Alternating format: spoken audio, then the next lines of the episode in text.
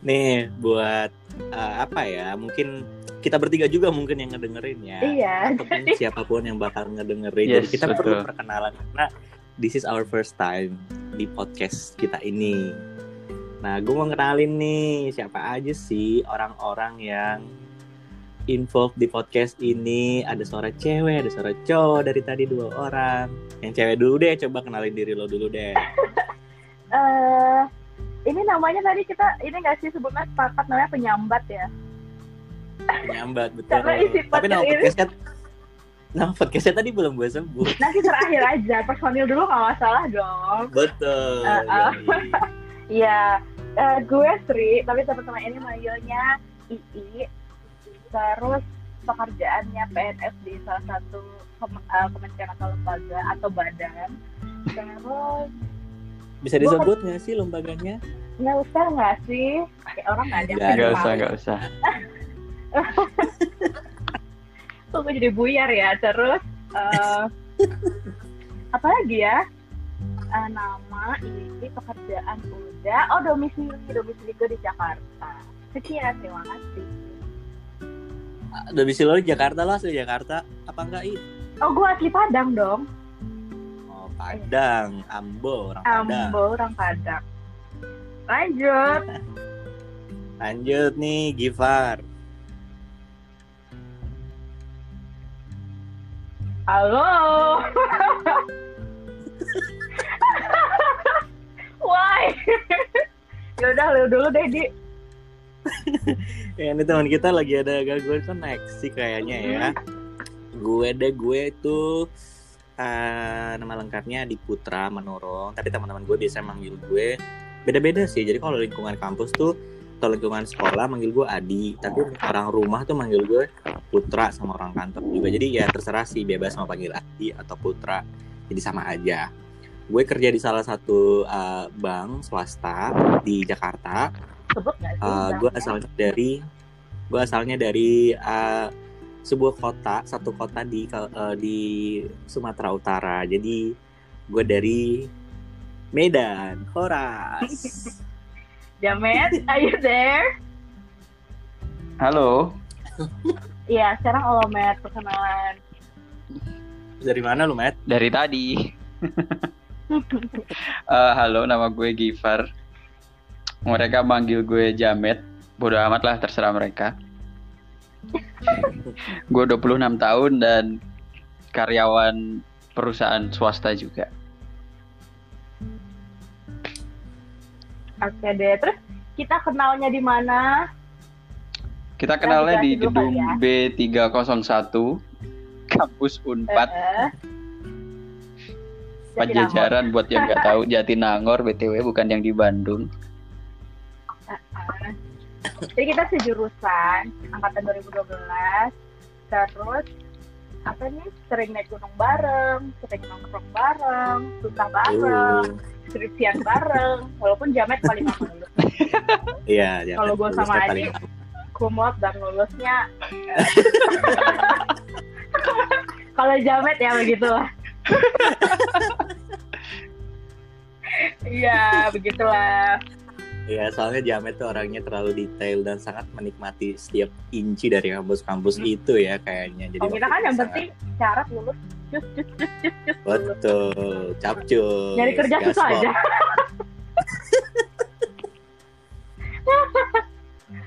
Terus, Nah, terus kita uh-uh. lagi bikin podcast nih rencananya ya guys karena kita pikir eh, apa ya hmm, kita kan ya ibarat satu momen kita ketemu segala macam kan kita suka kayak capture foto terus post di sosial media kenapa enggak pembicaraan kita yang mungkin kita bisa buat juga sesuatu hal yang inspiratif terus kemudian kita rekam gitu nggak sih sebenarnya iya. Iya, betul. Eh, gue tuh tadi mau jelasin ini nama podcastnya. Oh nah iya, berawal dari situ kita sepakat deh bikin podcast Nah. yang namanya apa Matt? namanya adalah Jamet. podcast Sambat Sebelum Tidur. Kenapa kok dipilih nama ini? Ya.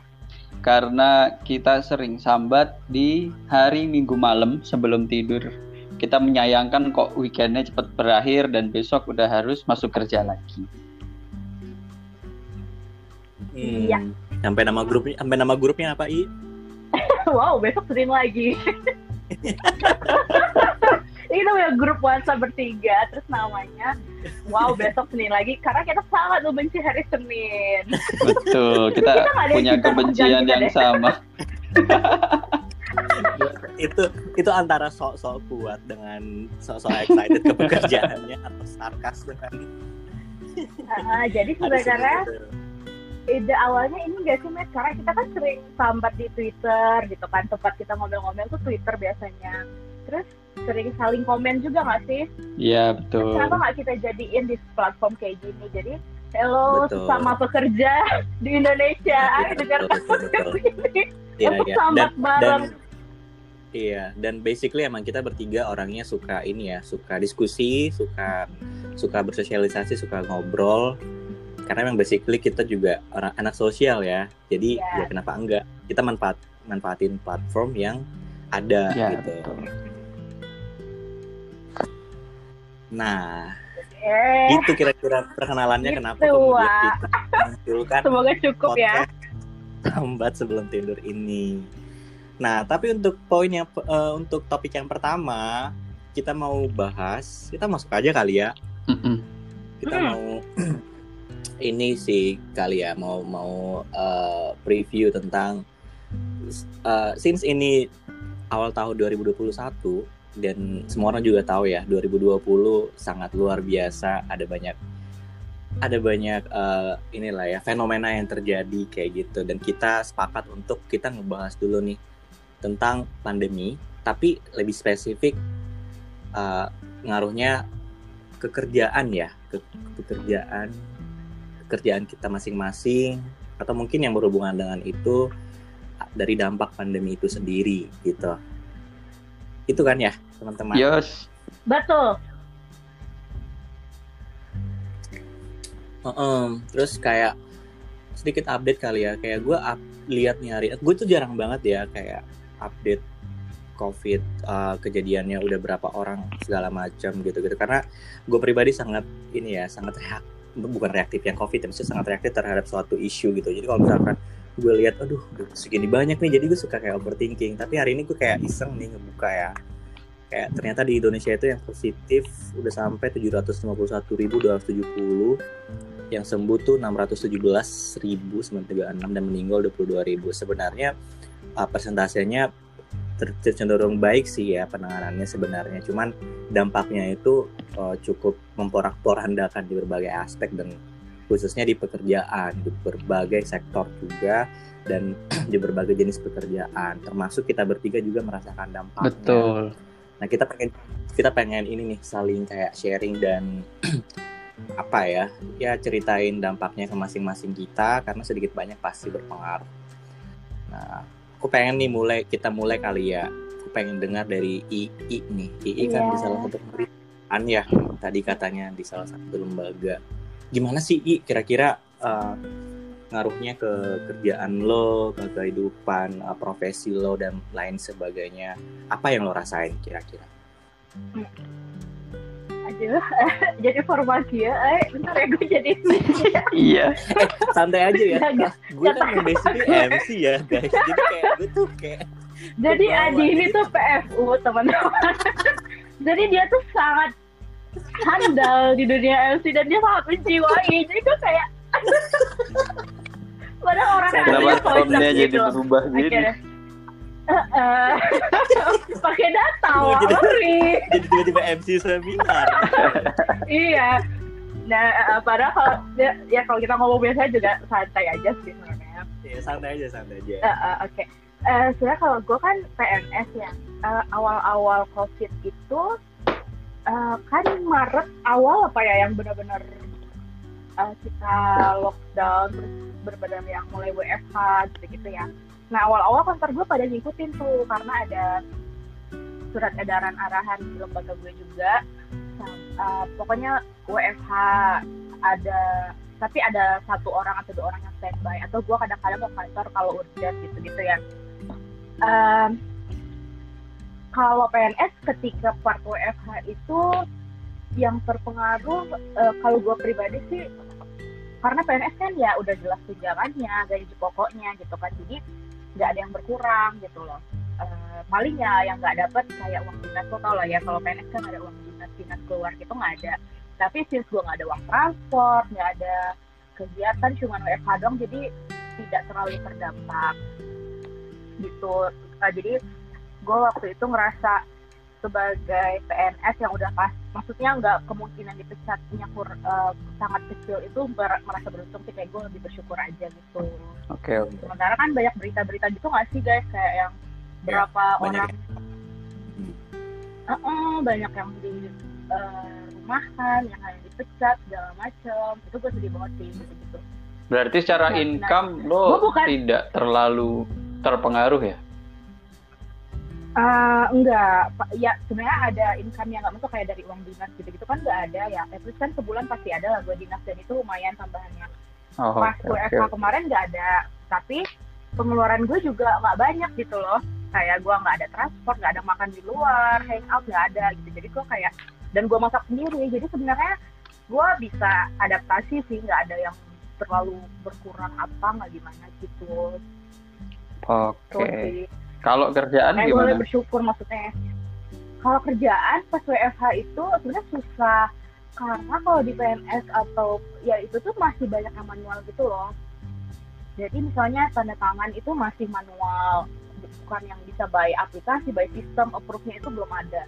Terus um, surat-surat, autentifikasi segala macam itu tuh masih manual. Jadi emang ada satu orang yang dikorbanin standby gitu di kantor jadi dia ngejalanin kita yang mau konsep dia yang ngeprint di kantor gitu. Tapi volume kerjaannya itu sangat sedikit. Karena kan kalau PNS kementerian itu kan kerjaannya harus ada program atau kegiatan ya.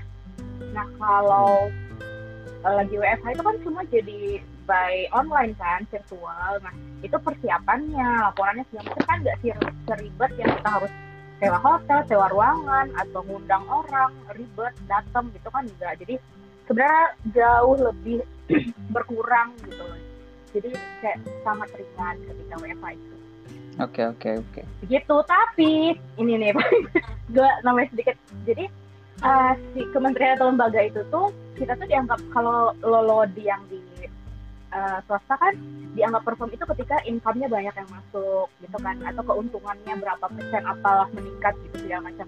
Kalau di PNS keberhasilan itu dilihat dari uh, penyerapan anggarannya juga gitu loh. Betul.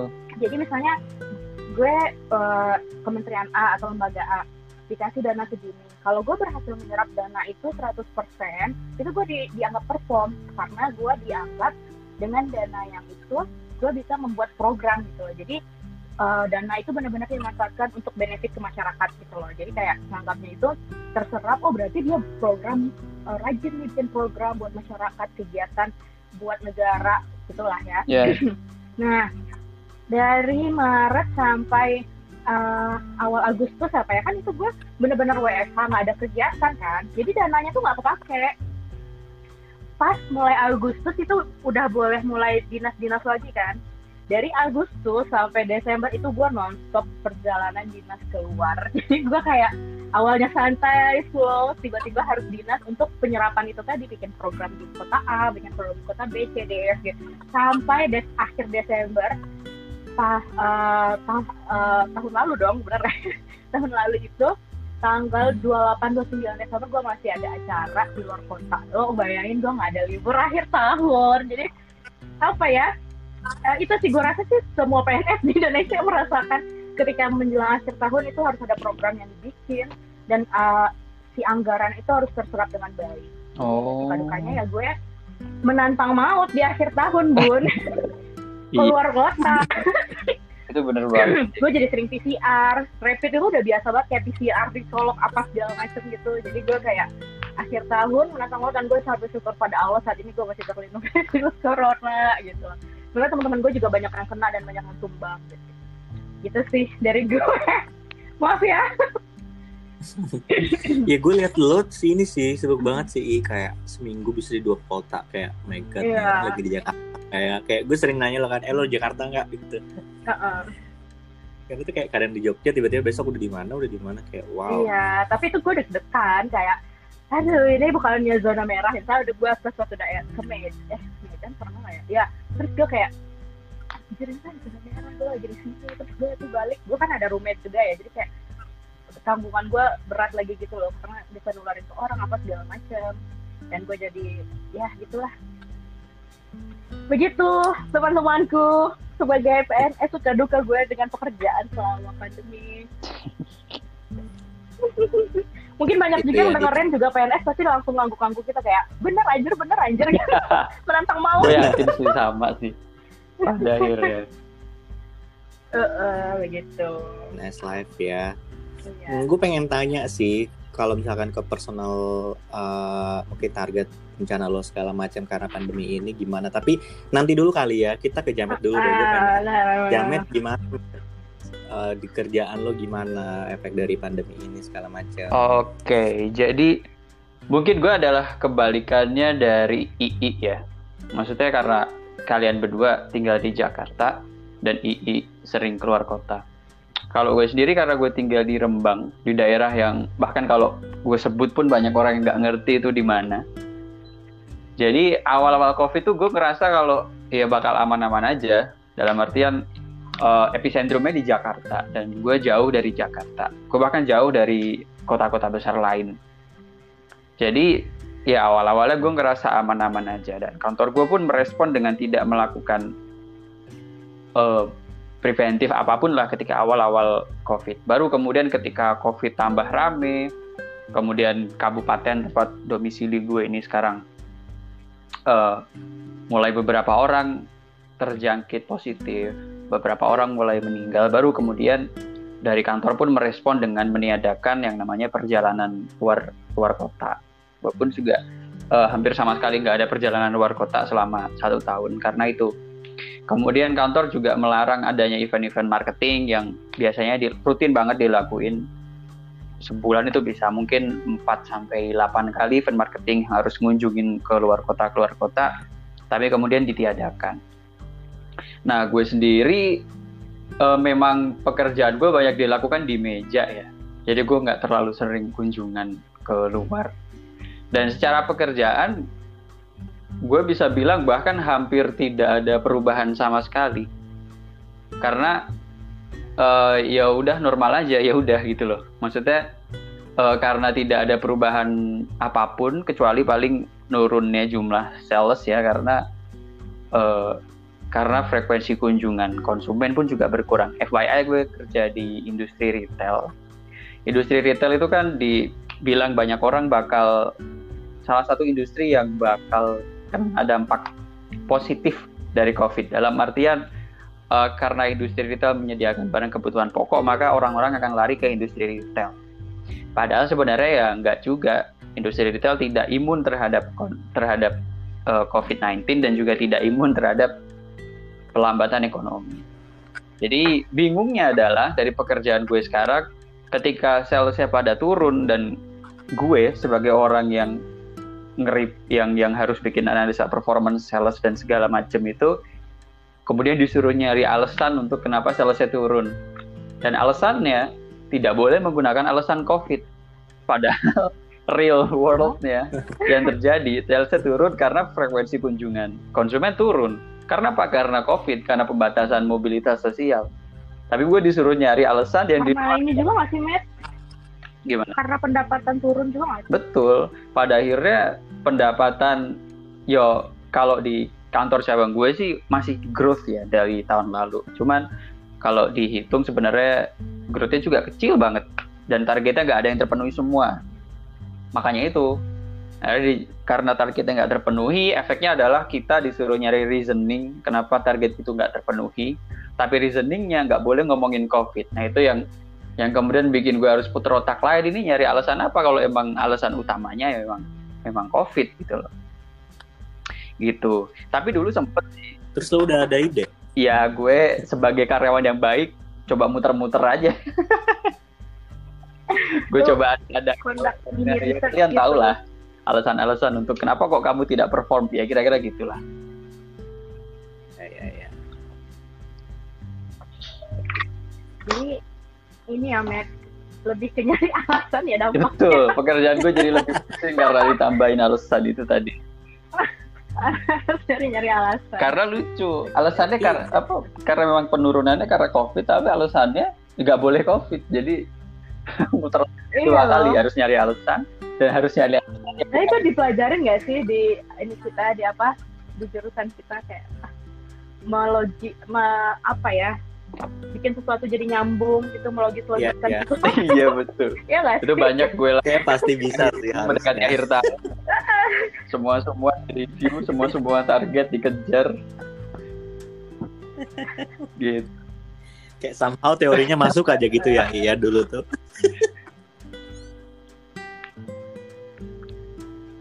Oke, tapi sebenarnya ini ya Matt ya. Sebenarnya mah eh, kayak profit eh, income-nya itu sebenarnya meningkat cuman nggak mencapai target Iya aja kan. betul tetap growth cuman Pasti. tetap growth cuman yang nggak setinggi ekspektasi yang di set di awal tahun oleh manajemen gitu I see, I see, I see. yang penting masih bisa growth itu udah keren kok Iya, dan Iya. itu yang membuat gue ngerasa ngerasa bersyukur ya karena gue bahkan dikirimin video dari temen gue yang menunjukkan eh, kantor literally kantor sebelah kantor dia itu karyawannya dijejerin upacara di depan lobby untuk kemudian diumumkan bahwa mereka di layoff semuanya. Tidak terkecuali orang yang mengumumkan ini. Mereka semua di layoff satu kantor satu gedung full. Dan itu benar-benar bikin merinding sih. Dan dan dan fakta bahwa gue masih masih masih bekerja dan bahkan sempat dapat THR Lebaran kemarin itu itu itu membuat gue sangat bersyukur sebenarnya Iya, iya. Tapi di lo nggak ada ya, eh, Matt ya? Di lagi off. nggak ada alhamdulillah Kalau kayak eh, apa? Tunjangan segala macam berarti tetap, tetap normal. normal nggak tahu deh bonus besok Ya? Bonus tahun lalu sih keluarnya iya besok ya. betul semoga dapat tiket ya amin Dapat lah. jangan lupa lah teman-teman lo di Jakarta ini ya udah di gimana di kerjaan lo di Kalau gue, gue mirip-mirip sama Jamet ya. Gue eh, di swasta juga dan gue di perbankan ya tadi gue bilang. Dan salah satu emang sektor yang ketika semua orang WFH dan eh, instansi yang nggak nggak yang boleh tidak WFH bahkan disarankan untuk tetap standby itu yaitu salah satunya bagian keuangan betul. perbankan. Karena karena memang ya di perbankan ya yang kontrol semua eh, perputaran duit-duit lo pada tuh transfer transfer ke mana-kemana kalau gue kalau gue tutup kan tutup dong semua gitu kan. Dan eh, jadinya gue nggak ada WFH sih sama sekali. Jadi 9 bulan W apa pandemi gue literally satu hari pun gue nggak merasakan apa tuh WFH makhluk apa itu Gila, gila. yang ada cuman- lembur cuman memang eh, tapi kan eh, at the same time juga kan pemerintah kasih kebijakan kalaupun misalkan perkantoran tuh kayak Mm-mm. kuota satu ruangan tuh dibatasi kan jadi Hmm. eh, jadi sebenarnya pun di tempat gue walaupun di perbankan kan akan ada banyak bagian ya jadi ada bagian-bagian yang memang bisa WFH sih yang emang tidak berhubungan sama transaksinya gitu yang nggak berhubungan sama operationnya. Jadi kayak misalkan marketing sales terus analis-analis itu bisa WFH kayak gitu. Atau eh, HR itu mereka bisa WFH jadi yang yang divisi-divisi yang kursial atau kantor-kantor cabang yang emang eh, berhubungan sama customer sama nasabah gitu-gitu nggak boleh WFH kalaupun WFH itu kayak harus yang kayak gantian dan dan dan yang WFH itu nggak boleh rame-rame. Jadi kayak misalkan satu tim ada ada 20 orang nih misalkan. Ya satu orang aja yang WFH besok satu besok satu gitu-gitu. Jadi kayak ibarat ada yang cuti aja jadinya. Jadi nggak nggak berasa gitu ke tim. Jatuhnya tuh kayak gitu. Terus eh, dan pu- puji Tuhan juga gue tuh nggak ini ya. Maksudnya gue juga kayak banyak update dari teman-teman gue yang dia di layoff. Terus ada yang tetap bekerja Iya, tapi kayak betul. gajinya dipotong segala macam. Gue bersyukur gue bersyukur eh, semuanya normal. Semuanya normal eh, gaji gue nggak dikurangin terus juga eh, tunjangan semua ada tapi ya senormal normalnya pun ya normal juga target tetap harus dikejar terus juga performa tim, uh, divisi, cabang, semua tuh harus benar-benar tetap achieve dan semua di kalau gue tuh kayak dipersaingkan gitu loh antar divisi, antar cabang gitu-gitu. Jadi kayak di internal kita pun kayak saling kompetitif gitu untuk perform kayak gitu.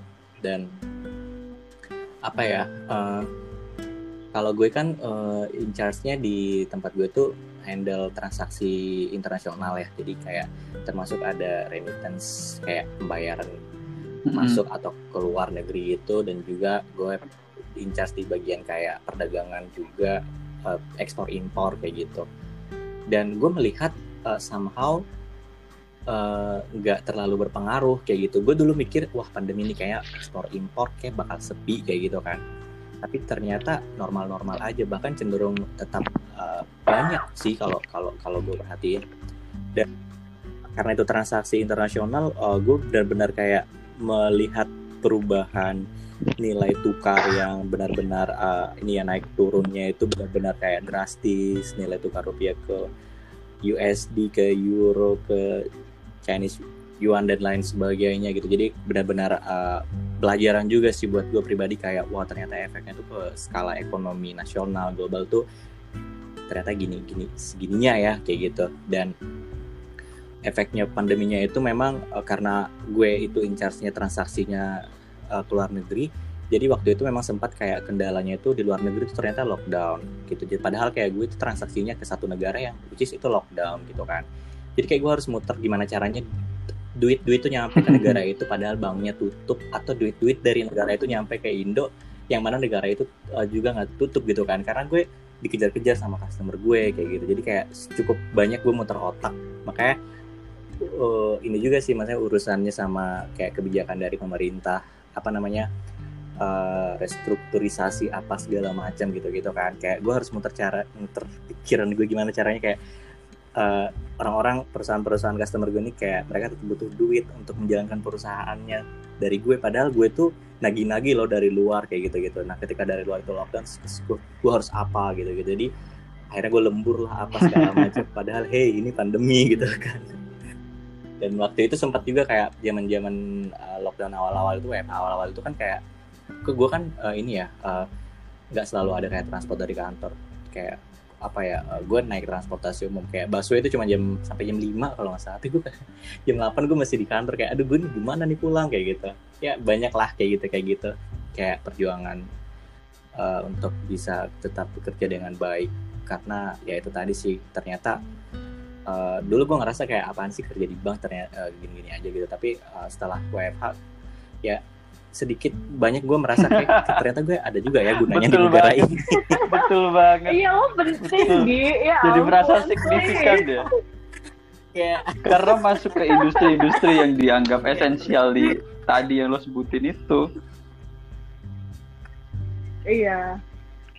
itu sih kayak oh ternyata gue berguna juga ya walaupun secuil ini gitu kan. Jadi itu sih pelajaran yang gue dapat kalau di kerjaan ya bener-bener kayak banyak hal-hal yang spontan tuh terjadi kita nggak bisa tebak terus kita kayak harus benar-benar mikir aduh gue harus apa ya gue gimana lagi ya kayak gitu itu sih paling kalau dari gue guys Gila. Aduh. Di swasta emang best. Kata kayak lo bilang. Ternyata gue berguna ya. Di swasta berguna buat negara. Selain bayar-bayar. Iyalah. Selama ini gue gue ngerasa kan selama ini kayak gue hanya part of kapitalis yang mengeksploitasi konsumen. ya eksploitasi konsumen profit profit profit profit Cuan, cuan, cuan, cuan. cuan cuan cuan Bener banget anjir. Tapi kan kalau nggak yang yang sektor swastanya nggak gerak ya mana ada ekonominya pasti. Iya, cuman sama sama ketika Semuanya, ketika darurat gini tuh, wah ternyata perusahaan gue berguna. Jadi iya. apa ya? Kayak kata kadang-kadang strategi strategi perusahaan itu kan ada yang bikin kita memicingkan mata ya. Maksudnya dalam artian kita eh, kok gini sih gitu loh. Maksudnya moralitas itu kadang-kadang tergelitik dengan dengan praktek-praktek perusahaan gitu. Cuman moral Moralitas. Iya, tergelitik. gitu. Industri apa pun. Teman-teman gue keren-keren sih kayak gue nggak pantas ya berada di podcast ini. bahasanya itu bahas udah bahasa podcast banget tergelitik. Aduh, moralitas tergelitik Gitulah. Intinya aduh. iya maksudnya dalam industri Iya. bank atau gue retail atau atau FMCG atau uh, mungkin industri-industri lain lah mereka mereka sering melakukan strategi-strategi perusahaan yang intinya profit gitu loh intinya profit profit profit bahkan kadang-kadang ada satu dua hal yang misleading tapi tetap di tetap disampaikan demi profit. Cuman ternyata di di di pandemi kayak gini tuh bahkan untuk perusahaan itu survive jadi jadi hal yang berguna. Karena kalau perusahaan nggak survive karyawannya di layoff. Yang yang yang semua karyawannya iya. rugi juga nanti bingung. Daru, lebih darurat lagi. Ya gitu sih kira-kira gitulah. Gitu iya malah banyak. jadi banyak yang tambah dirugikan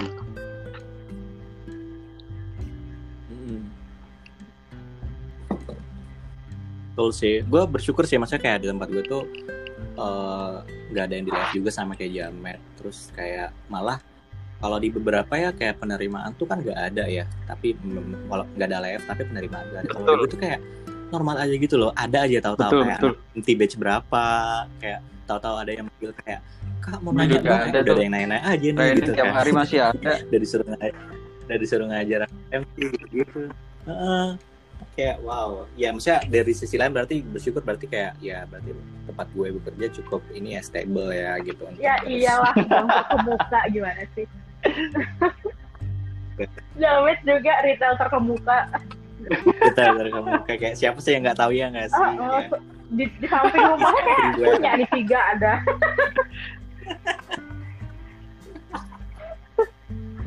Iya sih. Kalau gue sih ngeliatnya yang ekonomi eh, ekonomi gitu ya. Kan gue sering keluar kota gitu ya. Nah itu gue kayak misalnya ke daerah wisata yang biasanya rame misalnya Bali. Itu awal-awal gue ke Bali itu bulan apa ya? Pokoknya eh, belum yang akhir-akhir tahun ini kan Bali udah rame lagi ya. Pas yang masih sepi banget. Itu tuh benar-benar kayak sepi apa ya? Jadi yang biasa jualan-jualan pinggir pantai apa yang nawarin gelang-gelang itu nggak ada. emang apa ya Oh, sepi banget. Uh, uh, Iya, iya. nggak ada orang tapi dia tetap jualan yang kayak gitu-gitu ya. Uh, makanya kita kayak yang pengen agak sini misal kalau ke turun ke daerah gitu-gitu ya ya usahain beli. Lo kalau gitu lo beli nggak i gue beli dong. Hambur-hamburkan tapi dulu. gue nawar tetap astagfirullahaladzim tuh. enggak maksudnya beli sebisanya enggak ya? Bukan berharap uang lah, gila ya. Harus diborong Karena ya. itu kayak saya ambil semuanya oh bu. Enggak kayak berusaha misalnya yang eh, eh, ya UMKM-nya gitu dibantu ya dibeli oleh-olehnya gitu-gitu loh. Nggak ada ini ya nggak ada es kelapa overpriced lagi. Enggak mereka juga udah realistis juga kali kalau nawarin mahal-mahal nggak dibeli mending yang sewajarnya aja sih beli. Gitu sih. Ya terdampak pasti. Iya sih banyak banget ya ini ya kerasa ya impactnya ya. Iya. Terus anyway kayak eh, itu kan tadi skopnya besar ya di perusahaan eh, di tempat di instansi kerja masing-masing. Kalau personally kayak lo ada nggak i yang kayak tahun lalu sebenarnya lo kayak punya wish kayak tahun ini gue pengen do something, pengen apa ngelakuin ini, pengen pengen menggapai Pengen bulan, pengen apa gitu-gitu. Tapi kemudian gara- gara-gara ini semua semua ambiar ada nggak kira-kira? ya ada. Banyak. Sebenarnya gue tuh pengen buat pulang tahun ini. Kayak pas lebaran gue pengen pulang ketemu orang tua gue kan gue di Padang ya. Terus akhir tahun gue juga pengen pulang dua-duanya batal karena gue takut aja. Maksudnya kan kalau gue ikut kontribusi menjadi mobilitas orang yang pulang mudik terus jadi pembawa virus kan ya gue nggak nggak mau aja gitu. Jadi gue kayak benar-benar eh, nggak pulang tahun ini. Dari gue sedih banget. Karena gue bisa riset energi itu dan mengembalikan kewarasan gue menghadapi dunia ransom ini ya dengan pulang. Mengingat tujuan awal gue kembali segala macam. Eh pas pandemi ini gue harus bisa mewariskan Pakai nangis-nangis nggak? pulang. gitu. enggak gue nggak gitu. Ya gitu sih gue sedihnya itu nggak bisa ketemu keluarga. Bahkan gue sebenarnya punya keluarga di Depok. Tapi dia eh, abang gue tuh punya anak bayi. Itu aja gue nggak berani sebelum gue Oh, berani iya ketemu dia gitu loh. Segitunya gue pa- takut apa ya ya gitu deh. Maksud gue kayak ketemu orang-orang tersayang harus by virtual itu agak nyelcut sih kayak ya Allah gitu tapi alhamdulillah sampai Iya, sekarang gue survive masih waras masih bisa ketawa alhamdulillah Makanya kita sambat biar tetap bisa ketawa terus. Iya. Iya, Ri. eh, terima kasih. Jadi sobat sambatku, guys, Sobat sambat. Sobat sambat. Eh, sobat sambat. Gitu deh, yang personal. Ini personal goals eh, pribadi apa sih bedanya? Eh, nah, kalau gue nangkepnya kayak personal, hal personal yang meng- eh, COVID ini yang mengganggu wilayah personal gue apa gitu ya, ketemu Oh orang-orang gitu. tersayang. Kalau goals, aduh, aduh apa itu goals? Mengalir aja. gue PNS anyway kayak gue mau ngejar goals apa gak sih Apa kayak gitu? ya sebenarnya kan kalau sebenarnya gue tuh PNS 2 tapi kan itu nggak yang menyesak maksudnya mendesak menyesak lagi mendesak juga Hmm. gitu loh jadi gue masih bisa ya berdamai dengan hal itu gitu nggak yang gue Bernama dengan diri sendiri ya, U. iya ukti iya gitu deh Terus kayak kawin apa segala macam bukan kawin kayak- apa Kawin. K A W I N. kawin banget nih Harap bedakan kawin dengan nikah. aduh tapi Ya itulah. gue ya ngeliat di pandemi ini tetap banyak Betul. kayak Eh, nikah malah murah ya nggak? iya terus gue pengen sih tapi gak ada calon kayak Iya makanya sebenarnya sebenarnya tuh langsung sikat aja kan. Kalau eh kalau ada apa nih jadi alasan lo nggak ngundang orang orang tuh ada gitu loh Jadi kayak bisa bisa duitnya Iya. bisa buat yang lain nggak sih? Kan Kita juga Iya. mau-mau banget ngundang yang sebanyak itu ya nggak? Habisin dulu. Ya, tapi gitulah. iya ya ada jamet kenal deh juga. langsung. Iya ada jamet deh ya, iya. iya jamet deh udah ada calon nih jadi jalan-jalan deh gue terus gimana Ini terlalu pribadi gak sih? enggak enggak enggak maksudnya yang personal tadi bukan Oke, yang oke, oke, yang oke, gimana oke. sih lo pertanyaan awal. Terus itu dong ya, iya lo masih kayak suka main gitu nggak? Ayo, kok lu gitu kalian orang sih. Jak- kalian pada Jakartaan nih. gue sejujurnya masih masih bisa nggak sering sih kayak nongkrong bareng teman tuh masih ada. Tapi emang syaratnya kalau bisa kafenya outdoor terus pakai masker gitu-gitu sih. Tapi nggak sesering dulu. Ini tuh kayak misalnya ada teman abis nikah terus eh, dia nikahnya di Padang terus dia ke Jakarta terus ketemuan gitu sih Iya iya betul. Gue lama-lama juga gue melihat kayak orang-orang pada nongkrong apa segala macam. Gue, ya I won't judge ya karena gue pernah bi- ada teman gue yang bilang gue daripada gila ya udah mending gue corona kata dia gitu terus gue kayak oh at the end at the end ya ternyata kembali ke prinsip orang-orang ya Iya, prioritas orang. gini. Tapi gue Iya, dari jauh kayak, ngejat. udah gitu loh ya mungkin lo tiap gue posting Gue lo ngejudge, ngejudge that's why gue ya. Padahal lo nggak like. Tapi enggak sih sama gue memahami. Mesti kalau kalau kalau ya asal gak sesering itu ya. Karena ya gila juga sih di kosan. Ya ya iya. Gue juga di kosan doang gak gila-gila. Iya. Lo gimana di? Tahun Iya, ini gitu. kehidupan pribadi lo wes gue nih. Yang terdampak corona. Kalau gue pribadi eh eh tadi by the way gue kayak sempat kayak bikin di Gue udah Twitter baca. kayak thread gitu. Terus gue kayak apaan sih gue? Gue udah banget gue delete ternyata apa dulu? Apaan nih batin lo udah gue baca met? Eh gue belum. Ya jadi gue sempat kayak bikin ya kayak 2020 gue gitu ih kayak personally gimana gitu.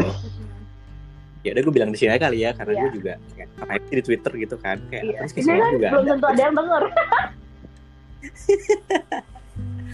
Iya jadi kayak gue ya itu tadi sih ya Maksudnya di satu sisi emang gue bersyukur Kayak oh, pekerjaan gue literally semuanya normal.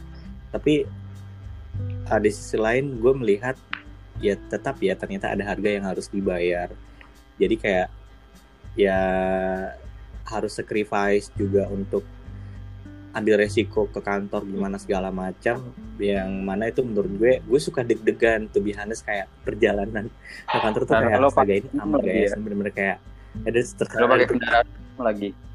pakai Apa? umum betul terus kayak pokoknya itu deh dan tapi eh, di sisi lain gue bersyukur karena gue personally emang kayak keluarga gue tahunnya kayak diguncang banget sih menurut gue kayak impactnya tuh kerasa banget. Karena kayak keluarga gue kan rata-rata kayak usaha ya jadi mereka tuh kerasa banget gitu. Jadi kayak bisa dibilang yang paling stabil ya gue aja gitu loh. Akhirnya gue pikir eh, ya ternyata maksudnya mungkin ini sa- salah satu cara supaya gue bisa ngebantu keluarga gue gitu loh. Jadi akhirnya di tengah-tengah gue mengeluh ya gue belajar bersyukur kayak gitu. Karena orang yang paling dekat sama gue ternyata bahkan nggak nggak bisa senormal gue kehidupannya kayak gitu kan. Jadi kayak gue belajar bersyukur sih. Akhirnya. Dan oh, hubungannya ke personal goals kayak gue pribadi pun akhirnya banyak mematikan ego-ego pribadi gue sih. Kayak gue banyak belajar banget kayak banyak belajar mengikhlaskan. Banyak belajar banyak pendewasaan sih yang gue ini yang gue rasain. Karena karena di satu sisi sebenarnya gue kayak apaan sih? Kan gue Iya, anak betul. kecil gitu gitu kan yang kayak kayak kenapa kena, kenapa gue harus yang kayak eh, bertanggung jawab untuk semuanya. Ya kayak gitu gitulah ya. Tapi ya itu gain karena situasi yang membuat gue kayak akhirnya gue harus lebih dewasa segala macam jadinya ya gue eh, ya belajar membantu lah membantu keluarga gue yang uh, khususnya ya kayak gitu terus kayak banyak banyak rencana-rencana gue di 2020 yang akhirnya gue juga gue secara sengaja dan secara tidak sengaja gue batalkan sih gitu kan kayak ya itulah ya kayak gue sering bahas sama Ibi Apa kayak "Ih, tuh? kapan nih gitu gitu kan Aduh, gitu. Ke keliling ASEAN. Jalan-jalan jamet. Tapi kayak nggak jadi. gitu jadi waktu itu sebenarnya kayak tahun 2020 gue pengen kayak memulai sesuatu gitu kan tapi kayak gue pikir apaan sih kayak nggak urgent juga sih gitu kan terus ya udah gitu kayak Menikah nggak menikah? Kawin kawin. terus terus kayak gue waktu itu pengen rencana bawa orang tua gue jalan-jalan gitu kan terus gue sempat udah beli tiketnya di April terus gue refund terus kayak sama kayak II gue kayak pengen pulang kampung. Waktu itu sebenarnya kayak gue ngerasa kayaknya di September ke November tuh kayak kayak kelihatannya orang-orang tuh kayak udah sans gitu gak sih? Tapi kayak tiba saatnya di Desember kok sekitar gue literally kayak sekitar gue tuh kayak banget kenapa pada tumbang semua ya gitu gitu kan. Kayak saudara-saudara gue teman-teman kantor gue sepupu gue.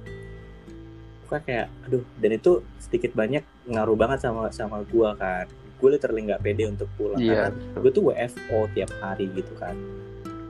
Eh, walaupun kayak gue negatif tetap tetap aja gue nggak pede gitu. Jadi kayak akhirnya gue putuskan untuk tidak pulang gue refund gue cancel tiket gue dan ya gue nggak pulang lagi untuk kesekian kali di hari Natal gitu kan. Gue kira itu tadinya kayak gue bisa ngumpul dengan keluarga. Tapi ya puji Tuhan lah kayak sekarang ada teknologi segala macam bisa virtual virtual Iya walaupun agak ini ya kayak aduh kayak nanggung gitu tapi kayak ya udah nggak apa-apa lah kayak disyukuri. Ya banyak sih yang personal ya. Corona itu benar-benar mengobrak abrik mengobrak abrik jiwaku udah bagus-bagus lo tadi di. Lo kayak Wow. yang dewasa wai. Terus tiba-tiba mau obrak abrik Langsung hilang kesannya. biar enggak Ah, biar aduh. enggak biar enggak ini banget wah udah enggak seminar banget Iya. Seminar motivasi di kala pandemi. gue, Aduh, Eh, gimana men gue sebenarnya untuk kehidupan pribadi tidak terlalu terpengaruh juga sih. Paling mungkin karena gue sekarang lagi sekolah, lagi ngambil S2 dan semuanya kemudian dijadiin online. Justru gue ngerasa save waktu perjalanan daripada gue harus bolak-balik Rembang Jogja 8 jam setiap minggu dan sekarang gue kuliah online yang penting gue standby pagi-pagi uh, somehow itu me- me- menyimpan atau hemat waktu lah untuk daripada harus perjalanan bolak-balik ke Jogja. Da, ya itu sih. Tapi ternyata kuliah online itu atau sekolah online itu sebenarnya nggak buruk-buruk amat kok. Karena kita bisa dengan bebas nyontek dan diskusi ketika ujian. Jangan ditiru Serius? karena gini pada akhirnya harus gue akuin bahwa mata kuliah yang gitu-gitu kan karena you know kita bertiga kan basicnya sosial ya. Ketika ketemu angka itu apalagi angka yang ada huruf ya wah itu sulitnya minta ampun apalagi kalau ketemu finance untuk basicnya yang bukan orang finance sulit sekali. Dengan adanya kuliah online ketika ujian kita cuma perlu ngumpulin dan kita bisa pakai zoom itu untuk berdiskusi. Wow terima kasih kuliah online. Iya. Iya, iya, iya. Lo, lo harus tahu yuk, Jamet itu kuliah gue berasa kayak di tes tahu-tahu kayak Sabtu pagi di WA itu gue lagi di ini apa sih kayak wow. Gue kan kadang taunya kan teknis ya gitu ya. Karena lo orang bang gue harus mikir. Jadi gue asumsikan lo mengetahui itu makanya gue tanya karena sulit untuk memahami konsep itu dengan bahasa Inggris coy.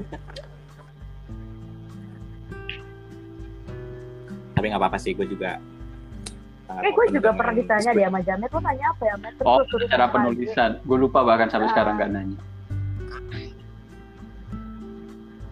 Iya, gue juga lupa sama lu. Aduh, apa ya? Soalnya dulu pas kuliah kayak yang paling Iya akademik lu, di lu yang paling akademik setiap kali gue ke perpustakaan lu Iya, ke perpustakaan iyalah. Soalnya gue ambil.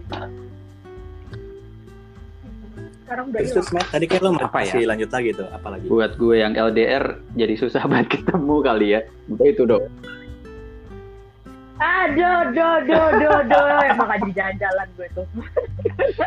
gue awal-awal me- me- apa ya meresikokan diri ya namanya juga gitulah ya pengen ketemu segala macem tapi somehow eh, dengan dengan semuanya yang kemudian menjadi lebih ketat gue juga agak was-was sih. Apalagi kan gue akses satu-satunya adalah naik bus ya. Naik bus harus pindah ke ter- pindah di terminal kemudian naik bus lagi. Dan di bus juga boro-boro social distancing coy.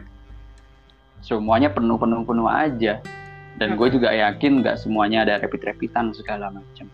Jadi ya pada akhirnya itu menjadi salah satu resiko juga kalau gue emang nekat ketemu yang lagi di luar kota gitu jadi tahun ini intensitasnya berkurang kali ya. Gitu. Gitu. Tapi kayak dari tadi gue yang paling tidak. Berhubung gue sama Adi jomblo, jadi kita kayaknya komennya dikit. Sih sama Rancen kayak gimana tuh kondisinya?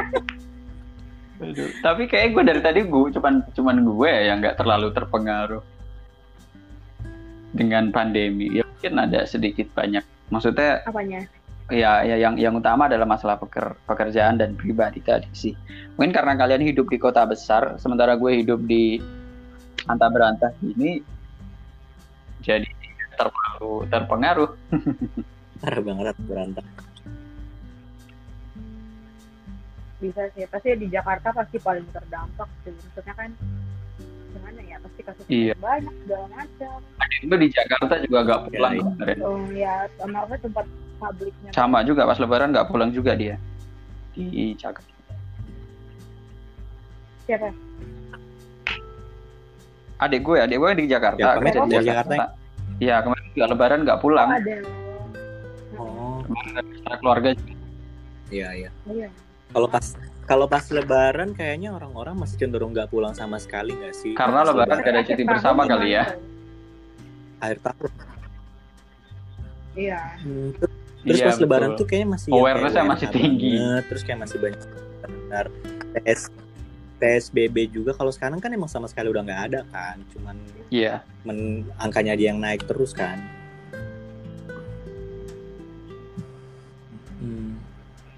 Gitu hidup.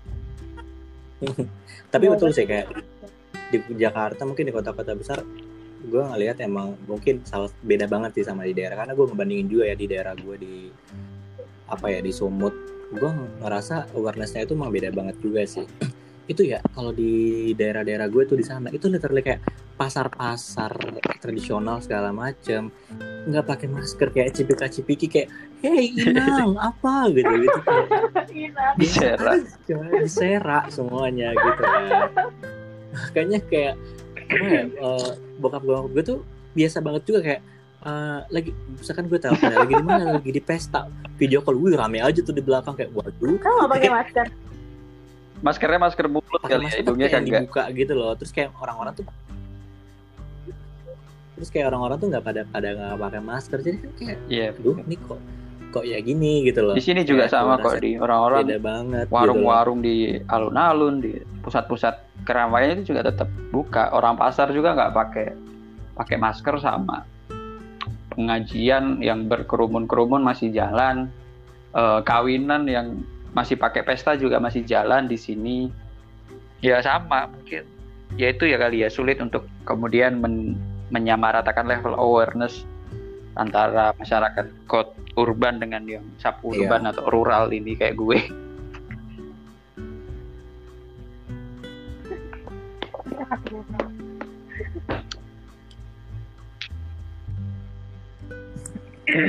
Semoga ya segera Amin. berakhir coronanya. Amin. Cepat kembali normal. iya iya betul Vaksinnya. vaksin sih ya harus ini ya aduh semoga nggak ada politisasi politisasi vaksin ini ya uh Iya, uh. Karena lo yang- gue. Karena lo yang yang di sini ya itu lu lah. Kita kan ah ahi ahi.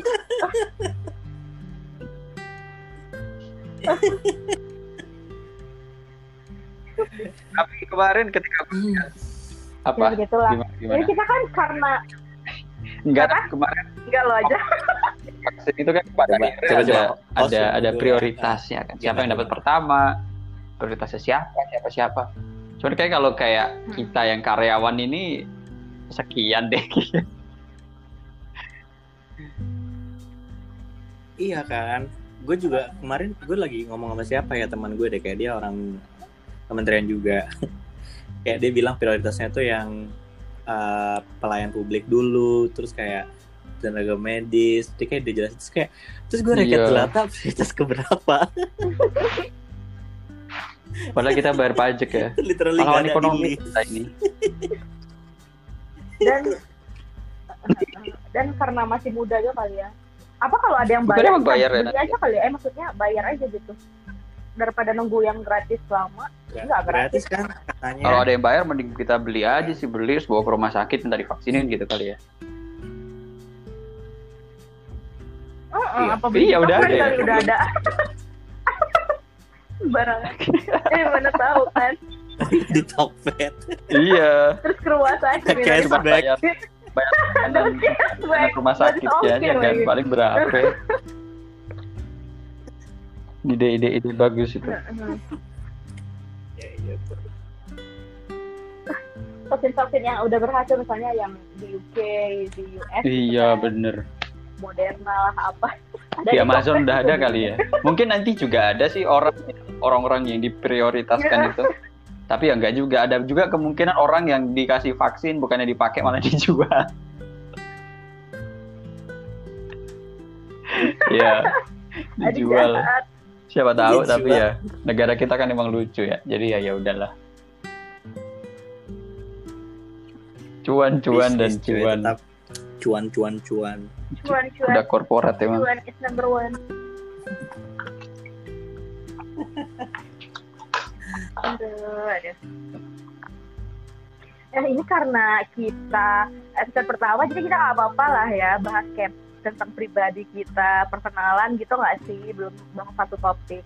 Jadi Iya bahas betul. pribadi kita dong nggak sih kayak yang terdampak kerjaan kita. Iya mungkin nantinya ya, kita bakal topik yang kita lebih bakal bahas satu lebih topik drama, lebih cringe apalagi ada cringe keluar yang lebih cringe, drama, sambat table. ya yang bikin yang bikin nanti yang yang dengerin kayak anjrit gue banget gitu kali ya Atau anjir nih orang sok tahu. iya jadi dia kayak eh, yang eh, yang terasa di dalam sanubarinya tuh terkuak oleh Iya, namanya rakyat sambat jelata ya. gitu. Sambatannya pada akhirnya ya sama semua nggak sih?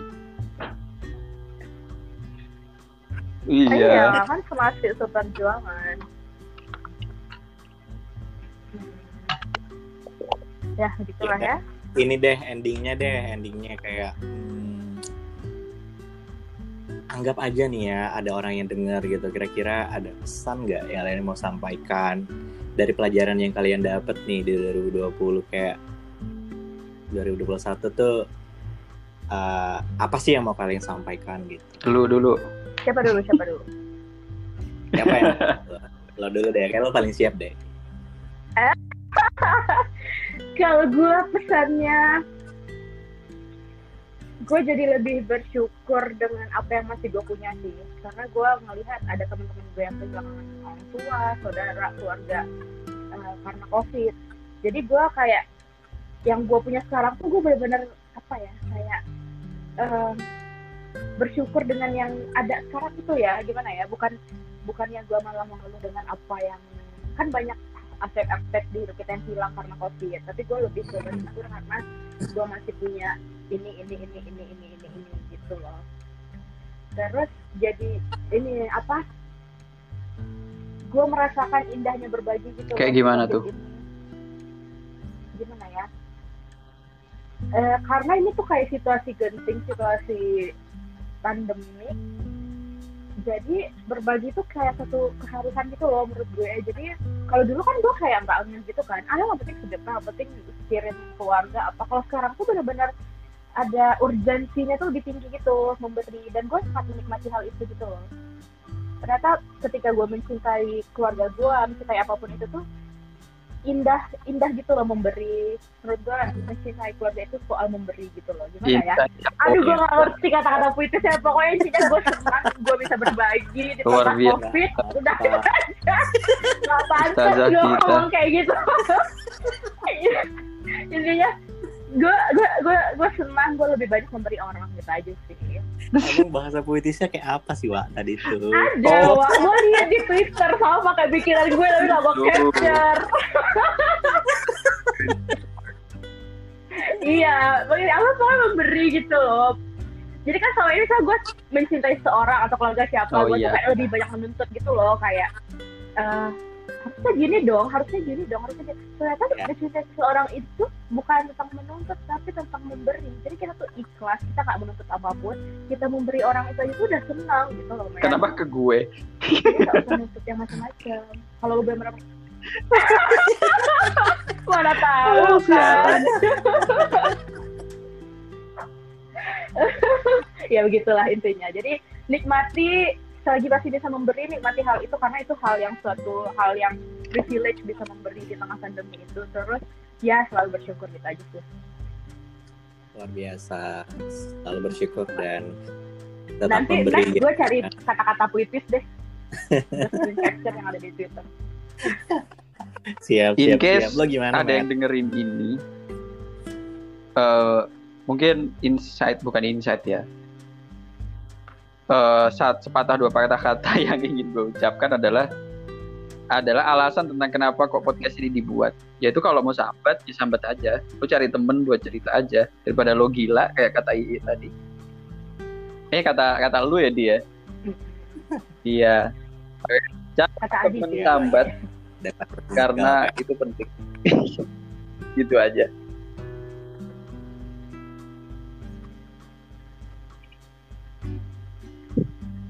gimana di kalau gue apa ya? Kalau kalau gue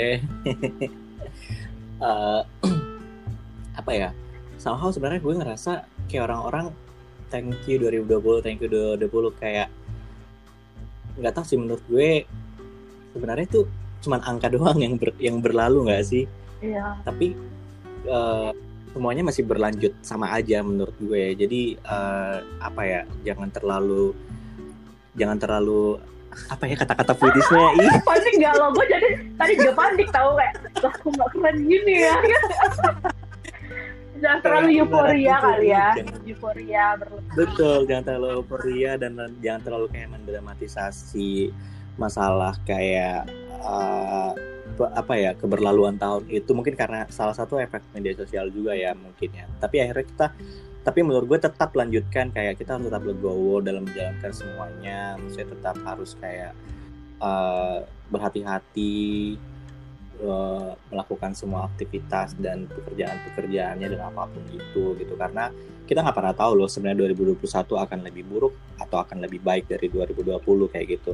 Bukan berarti 2020 berlalu terus kayak oke semua selesai. Enggak juga coy gitu kan. Jadi kayak benar-benar jadi harusnya justru lebih kayak lebih berhati-hati lebih lebih waspada lebih strong lagi dan lebih eh, apa ya lebih rendah hati sih menurut gue menjalankan semuanya kayak gitu. Jadi supaya kita tuh prepare untuk semua hal kemungkinan kemungkinan yang terjadi. Jadi kita nggak kaget-kaget lagi. Kayak dulu kan kayak ah apa ini tiba-tiba lockdown? Ah, apa ini apa ini?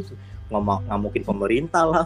Mungkin tiba-tiba Jokowi salah ini salah semua salah gitu kan. Karena kita kayak apa sih kayak serba kaget gitu kan. Jadi menurut gue kayak harusnya bisa lebih legowo bisa lebih lebih lebih dewasa lah dalam menyikapi semuanya ke depannya kayak gitu sih kalau dari gue Mantap kali, Wak. Aduh, bangga deh gue. Gila, emang.